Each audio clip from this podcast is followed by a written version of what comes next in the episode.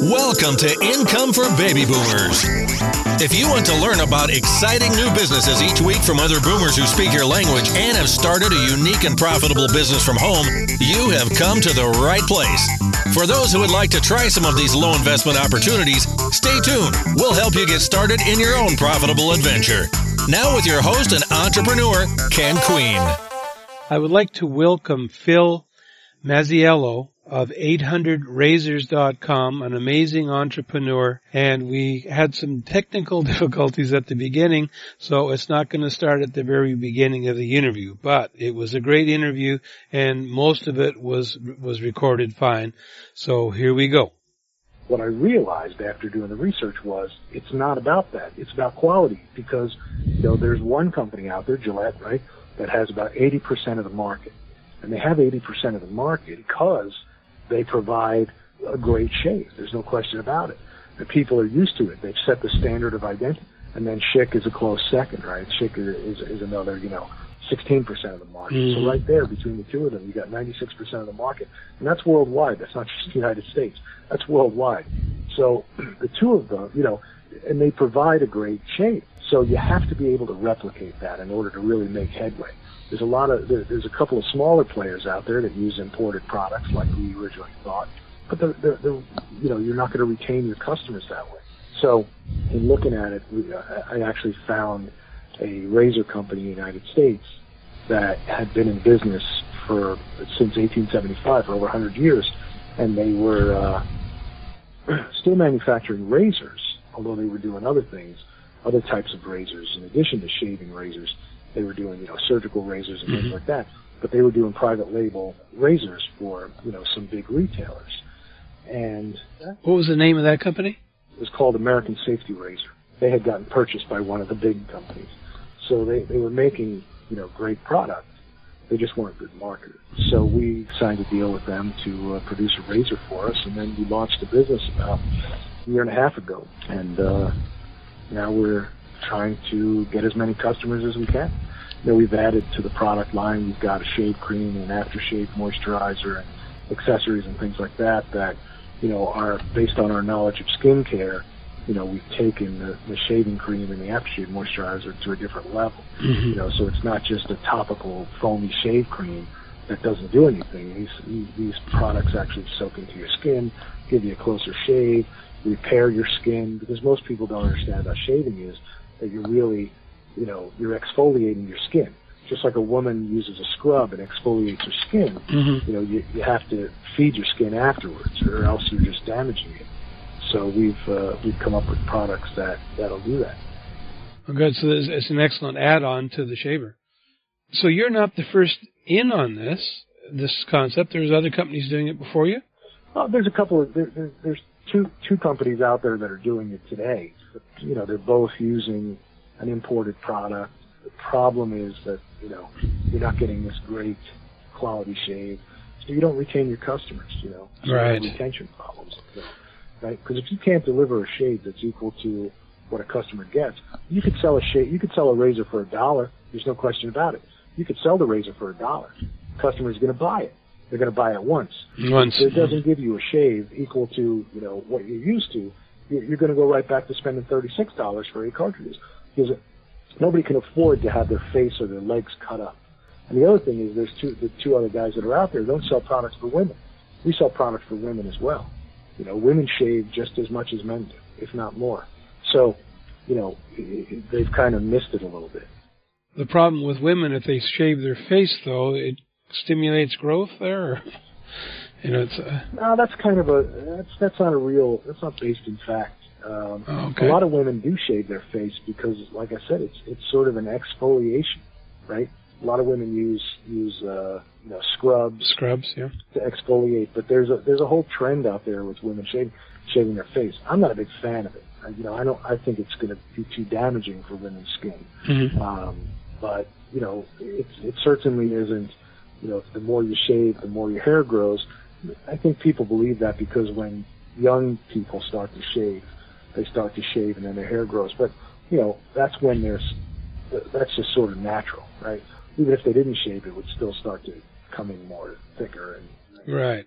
It's a natural progression. It wasn't because of the shaving, but I, just think of you know my son. Uh, his wife got uh, him to do the take all the skin off his chest. You know where they they put the glue on and then they tear it off, and it glue and it grew back about three times as as long before. Yeah, yeah. You know. it turned out that in that part of his body, but it, rather funny. but, no, I mean, I'm sure you're thinking of other ideas all the time when you're looking, you know, what this is doing. Uh, what direction would the listeners do you think could take right now to try to take a different product and and and do what you did with uh with your company? Well, e-commerce. again, you know, the, the beauty of e-commerce is that you can almost run the company virtually. So mm-hmm. look at you know people who don't want to, people people who want to spend the half the year in the north and half the year in the south. You know, an e-commerce business is a great way to do it. I mean, there's a million million things you can you can look at, and and the first place I always start is what are the things that people use the most, right? And what is it that people have to use? um, you know, like shaving, right? Everybody shaves. Everybody has to shave. You're not going to. There's no technology that's going to come out that's going to eliminate shaving for the rest of your life. But you know, there's always you know skincare products. There's paper products. I mean, you'd be amazed. I have a friend who has a company selling cleaning supplies, natural cleaning supplies that are hard to find. A lot of people go, for example, they have their kitchens redone or their bathrooms redone, and they put in these great granite um, you know, countertops mm-hmm. or, you know, and you can't clean that stuff with. It's hard. soft scrub. Mm-hmm. Yeah.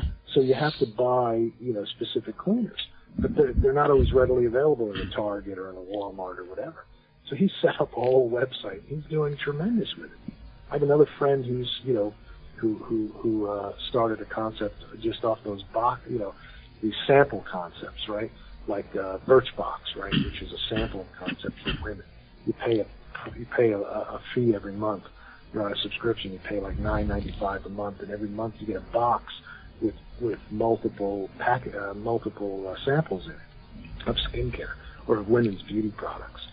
So um, you know, there's there's a, a ton of things out there that you can look at, but what you have to do is you kind of look around and say, you know, what are the things that people you know, use all the time that uh, they want the convenience because, you know, e-commerce is really all about the convenience of shopping, right?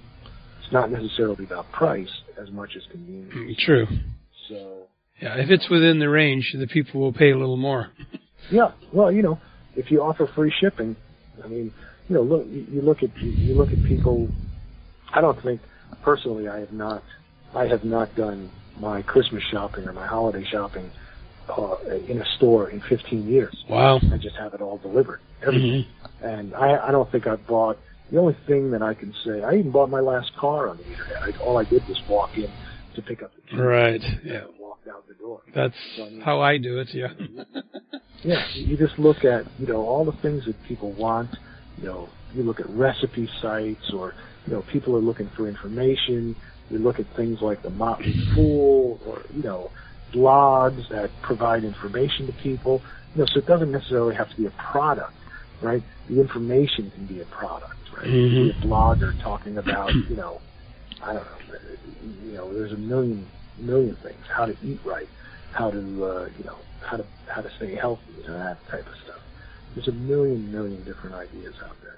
I like the sample idea though, but so I mean, what you have to do is think of a a group of products uh, to copy this uh, sample idea and say, okay, I'm going to uh, send out samples of all the latest glues that come out each month and all the different manufacturers, and you pay 19.95 or 29.95 or whatever a month, and it would go to all the hardware stores or something so they could try out all the different glues that are out there and, and buy the ones that are good and get rid of the others. And then I, I would imagine you could have some affiliate program on there so that when they decide, wow, I really like this Gorilla glue, that you would have your affiliate razor thing was going to work.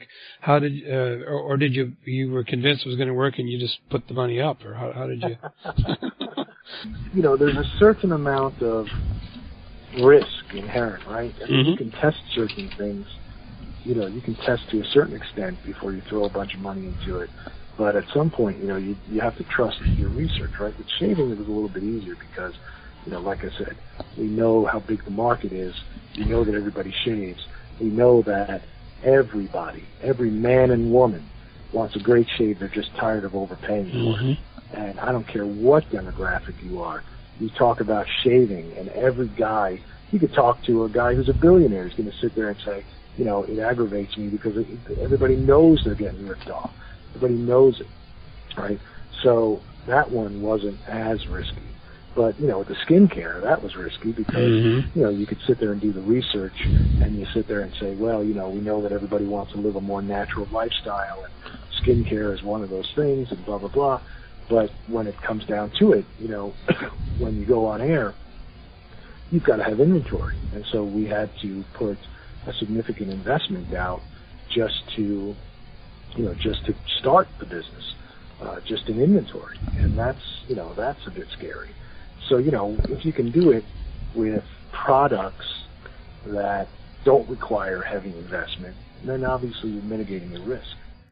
Well, the sample products is great because you don't have to, you're not putting any money in the products. You're, you're getting the manufacturer to send you, if you're getting, doing new hair products, so you, every month you review 10 new hair products and send out the samples. Uh, the manufacturer supplies it. Uh, the people decide they like product two, and you're tied into the affiliate. You start making money. It sounds like a great way to go. So even doing, though, let's say sample products, what kind of money do you think you need to start even something like that?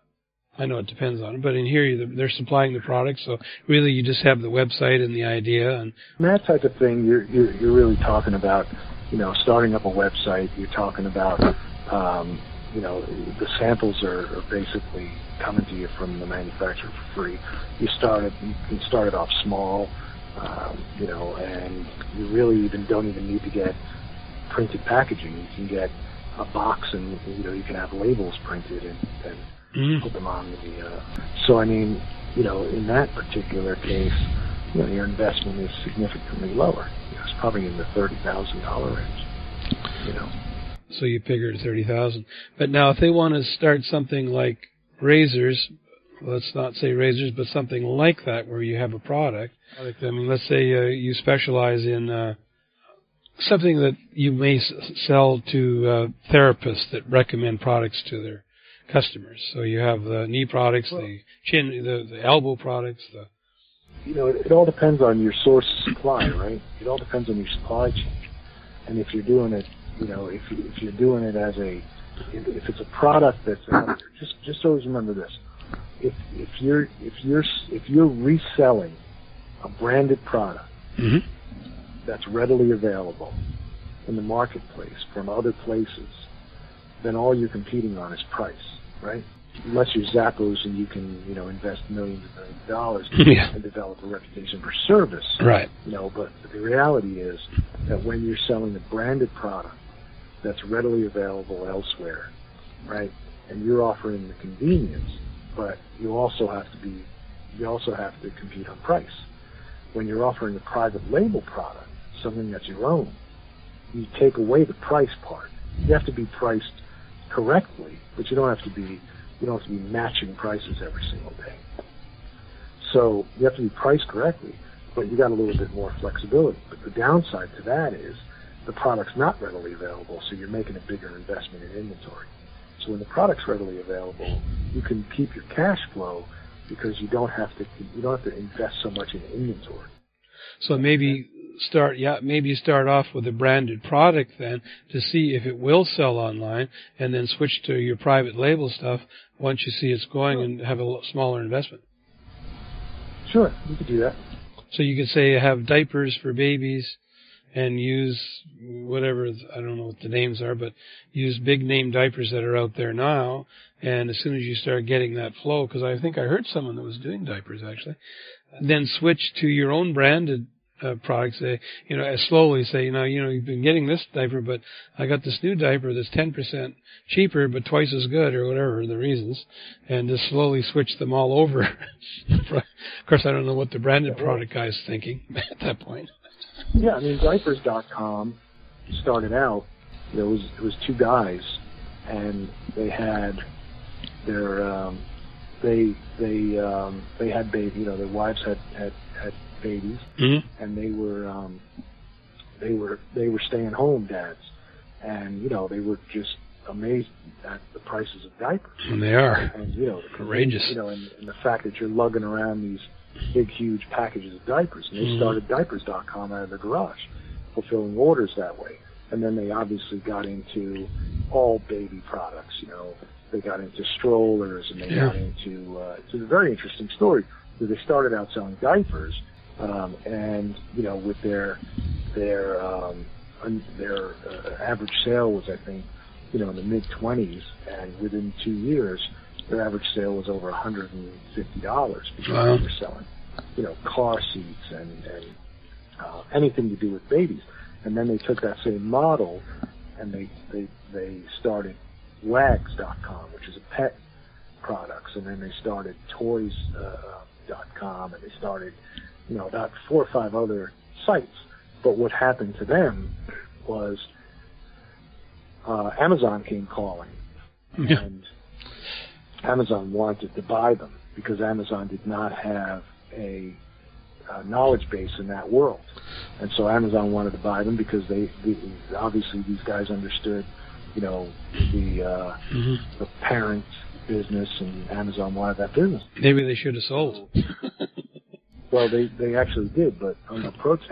oh, okay. Because what happened was, you know, Amazon came and said, you know, we'll give you, I think it was 300 million for your company, and they said, no, we want, you know, 800 million, 900 million, whatever Right. it was. Uh-huh. and they and Amazon said, oh, okay. So within days, Amazon put up a site selling diapers Yep. and baby products at a loss. Yeah. They were selling diapers. Kill 'em you know, at right there. 50% of, of, of what they were. And Amazon's point was, we don't care. It's not going to cost us anything because we don't have any customers. Right. But those guys now have to match us, Yes. right? So it's going to kill their profit margin because they're going to have to drop their prices to match us, which they did. And Amazon just kept putting the pressure on it, and they wound up selling the business to them for like $300 million. So. Amazon is ruthless. They're very tough business people. Well, when you're again, when you're when you have a branded product line, you know that's sort of who you're up against, right? Mhm. That's going to be your uh, that's going to be your competition every day. Yeah, you can. You have to have your own label, or or forget it. It sounds like to me. So, but what you're saying is, is that really what, and a lot of people have been saying this. You probably heard it. You need a minimal viable product first. So in other words, don't go out there and go into the diaper business and and have a have your own brand and everything else and find out it fails. Go get someone else's diapers, for example. One product, forget about strollers and everything initially. See if that makes money and then realize, okay, I can make a 10% profit here after all said and done. If I go to my own branded, I'm going to start making 30% or whatever. And, but the thing is, do the minimal thing first. In any product, I mean, we know diapers worked, but there's probably a thousand products no one's even thought of yet that Sure. that should be online, but no one's come up with the thought. You always think about, you know, you always think about who, if my business works, who's going to benefit the most from it besides the consumer, right? Who's going to benefit from it? And those those are the people you go to and try and form partnerships with. So, you know, this way, what you're trying to do is come up with the idea to sell the product, but minimize your risk and minimize your investment in inventory.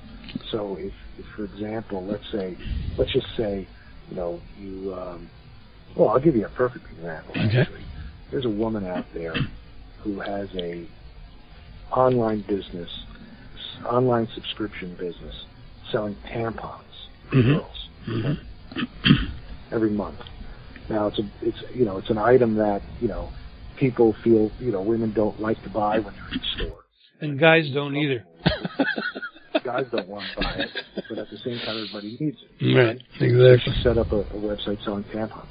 So she could go and, and get her own tampon, or she could go to Procter and Gamble and say, "Look, you know, you supply me, and I'll, you know, at, at a at a uh, advantageous price point, and I'll sell them, and you know, if it works, we, we'll form a partnership, right?"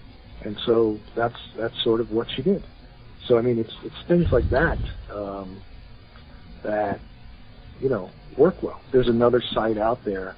You know, some uh, uh, somebody was an avid traveler, right? And they uh, they traveled for business, they traveled for pleasure, and you know, with all the restrictions today on what you can and cannot bring um, on your flight, like a razor. huh? Like a razor. they don't Yeah. like razors on flights. they, they, they set up a site and they went to a whole bunch of manufacturers and got um, sample product sizes, right, for travel size. Mm-hmm. And they're like a, a they're they're the primary website for selling travel products. There's a, there's a million ideas out there.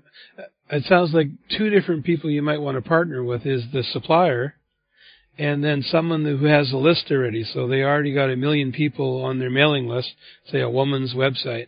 So you've already got the Sure. built-in customers, you've got the supplier, and so you're just the middleman. You really uh, have minimal investment. I mean, you got your website or whatever, but you could probably just do it for maybe in the low thousands. I don't know, but if you if you approach it that way, I know when you start creating your own product, then you got a whole other world. Uh, you know, what what do you think of the uh, fundraising websites like Kickstarter and, and those things to start something like this? What those sites are good for is if you have a project that you're building or a um, it, they're not they're not what people think. They're not about raising money for a business long term, right? They're they're more about selling products or a project basis. So, for example, let's say that you were developing, let's say you were developing a new uh, a new a new handheld computer Okay. and you would figure out for yourself. You would say to yourself, "Well, these things are going to cost me a hundred dollars to manufacture, right? I'm going to sell them long term. I'm going to sell them for four hundred dollars, Mm-hmm. right? And I need to make, I need to make, I need a hundred thousand dollars to get started. Mm-hmm.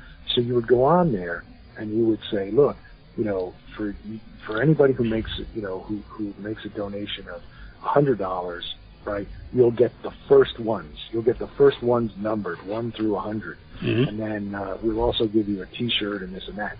Uh, anybody who say, who, who uh, uh, donates two hundred dollars or three hundred dollars or four hundred dollars, whatever it is, you ultimately want somebody to donate the four hundred dollars, which is the what you would be selling these things Mhm. for.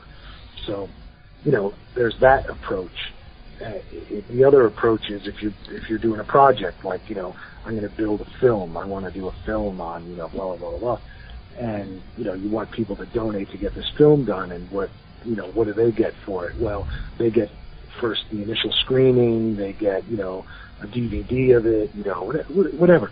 But it's really about selling stuff because you're not allowed to raise money that way yet, Okay. right?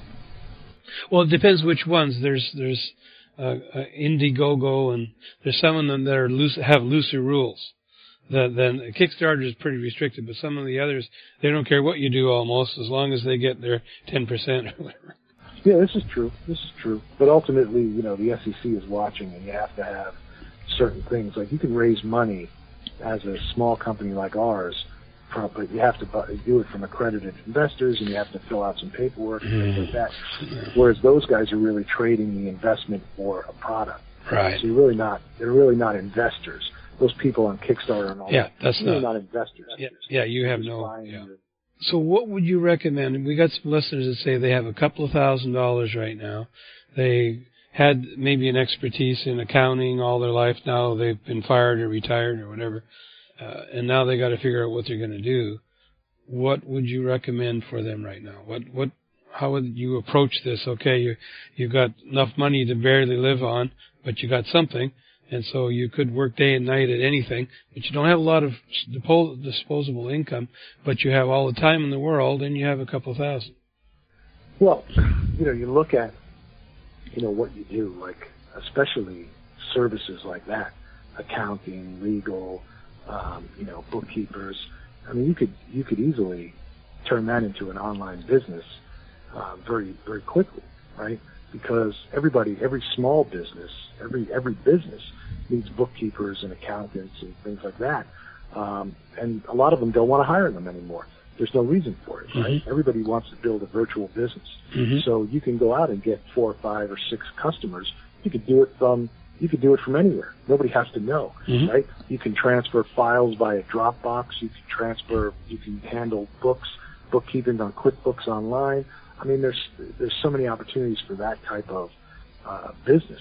So any expertise that you have, you go out and you kind of look and say, how can I use this virtually?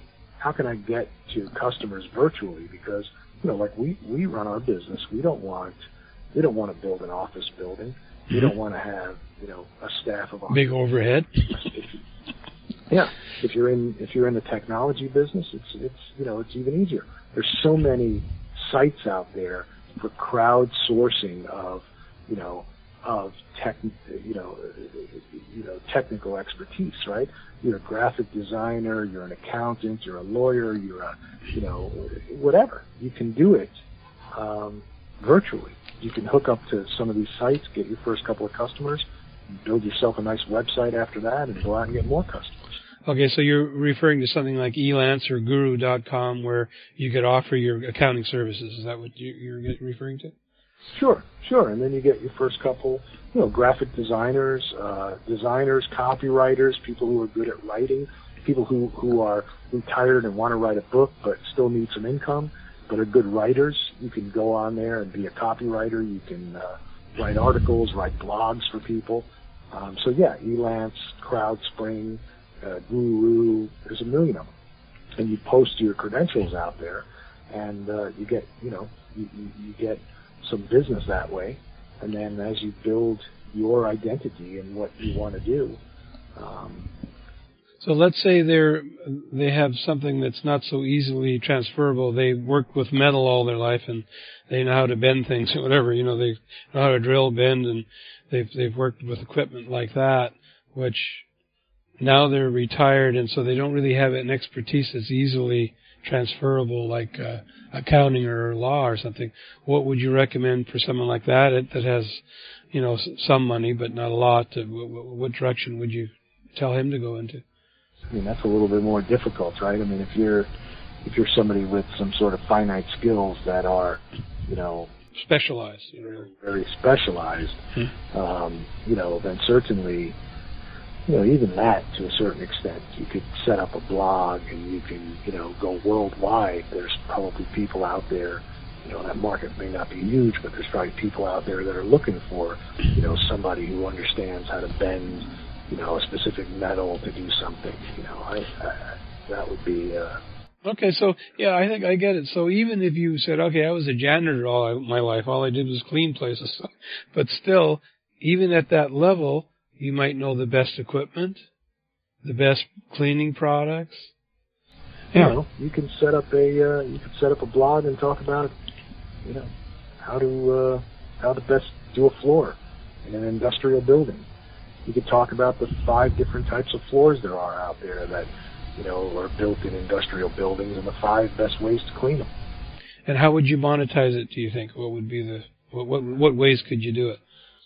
Well, first you'd have to get people to you'd have to you'd have to be able to market to the people who are going to read it, right? Okay, You'd have to get traffic to it. So Mhm. in order to monetize something, you have to have traffic to right. it. And once you have traffic to it, then you can ad- you can get advertisers to advertise on it, right? Okay, so advertisers would be one way. Mm-hmm. All right. And then maybe, uh, I guess the other thing would be you recommend these three products and make sure that you have an affiliate for those three products. So when the people start buying it for the next 20 years, you get a 5% of everything they buy. And, and if you position yourself as the expert in it, and you brand yourself as the expert in whatever that, you know, finite world that you have is, then, you know, people may pay you for your expertise and have you fly to their company and, you know, explain it to them. So you could be that type of consultant. That's fantastic. So really, there there's no excuse for anyone, no matter what background they've ha- got. There's something there that's useful. If they've done it, if they've done anything for 30 years, they have to have learned something that's transferable and saleable. Would, would that be? Oh, sure, sure. Yeah, sure. Because I mean, some people think, oh, I, A lot of people all I know is blah blah blah. You know, I've sold cars all my life. That's all I know. You know, kind of thing. That's, uh, you know, I, I, I knew a guy who, uh, did just that, sold cars all his life. Mhm. And, um, you know, about uh, five years ago, he, he had an idea for I, I don't understand the car buying world, so I don't understand. But had something to do with managing the inventory on the lot. It was still done in an old-fashioned way. It wasn't very efficient. Mhm. But he had an idea how to make it more efficient. So he went to a young computer guy and he explained to him the problem and the guy wound up writing this program Mhm. for maintaining, you know, uh, the flow of inventory on a car lot. And um, I guess it had to do with used cars and new cars and the auctions. And it, it was it was above my pay grade. I, I'm not really in that world. But the long long and short of it was he, he didn't understand technology. All he understood was, you know, the car buying business, and he he uh, and he you know car buying and selling. He did it for a living forever. Worked at you know Toyota dealerships and things like that Mhm. he he he understood that there was a problem, so he, he got involved with a, a guy who could write the program, and then he wound up branding that program and selling it to car dealerships because there was nothing out there like it. And you know, so in the twilight of his life, I think he was 61 when he Mhm. did this. Nice, nice. The last, you know, the last twilight of his life, he wound up with this program that the the guy built for him for about a thousand dollars, or two thousand dollars, and he wound up selling it, you know, for, you know, he sell each one he sells for a couple thousand dollars to a car dealership. What a great retirement he has. yeah, and the beauty of it is you can do it from anywhere. All right. So you figure out you have done. Now, of course, some people are thinking, okay, I've done selling cars all my life and I never want to see another car. I don't want to, like, whatever expertise they have, they want to put it behind them. And they say, uh, you know, uh, but I really follow hockey. I love hockey. I, I know every player. I know, you know, I know all this stuff. But how am I going to monetize that? I mean, my hobby. What would you recommend for him? he doesn't want to do what he's done. He wants to do something new now, and he, Yeah. he has a real interest in whatever. Let's, but some sport, let's say that he really is knowledgeable, but how are you going to make money with it? You know, again, you got to find the, the opening, right? There's an opening out there for everything. You know, there's an opening, right? Uh, you want to play golf the rest of your life. You know, what, what's what what is it that what is it that every golfer wants? Every golfer wants a, a great swing, right? So I mean, you know, there's guys out there that uh, get into something totally different. Um, you know, guy developed a uh, a little video camera that you can take with you and hook up to your golf cart, right? Mm-hmm. And you know, he was he spent his entire life in uh, some other industry, but then you know he loved to play golf, so he, fa- he figured out you know the small camera that you can hook up to your golf cart, and you can record your golf swing on every shot, and then you can go home and you can look at it and you can determine what your problem was and what the what the flaws are in your swing that you can work on every you know and and, and so he took that and created some you know some software that was out there for analyzing the golf swing Mm-hmm. and puts it together and winds up you know with um you know a nice little business Oh. what he loves So, the, and, and this is someone that actually did this, right? yeah Yeah, they, they created this. All right. So, I guess one of the things is, is uh, as you walk through your day, where are the problems and what are the needs? It doesn't have to be your expertise. he didn't actually he didn't actually build anything. He took existing products, right? He took a, a movie camera, made a, a little uh, he made a little adapter that could hook onto your uh, to your golf cart. Yeah, I- I think he has one now that's for your iPhone and one for your you know for it started out with the flip camera if you remember those. Mm-hmm. It started out with a flip camera, and then he, he built another adapter for, you know, the uh, iPhone and one for, uh, you know, uh, the other ones, uh, Samsungs, and you know, and then the software that analyzes the golf swing already existed, and all he does is set up the site where you know he uploads the the you upload your your video and uh, and it analyzes it and gives you back a feedback. So all he did was build a conduit essentially. Any business is all about finding out who the customer is, what the customer needs, and where they're not being serviced. Right? That's it. So that, that's that's in a nutshell. That's Mhm. All right, super. Um, and if people want to get a hold of you and your product, what's the best way to do that? I just want to get that in there right now, if we could. 800razors.com. You can go to 800razors.com. If you want to get in touch with me, you can at the bottom there's contact at 800razors.com, and they'll get me the email. Perfect. Contact at 800razors.com. All right. They'll, uh, All right. Do you do uh, ed, uh, personal direct advice or you know consulting or anything like that?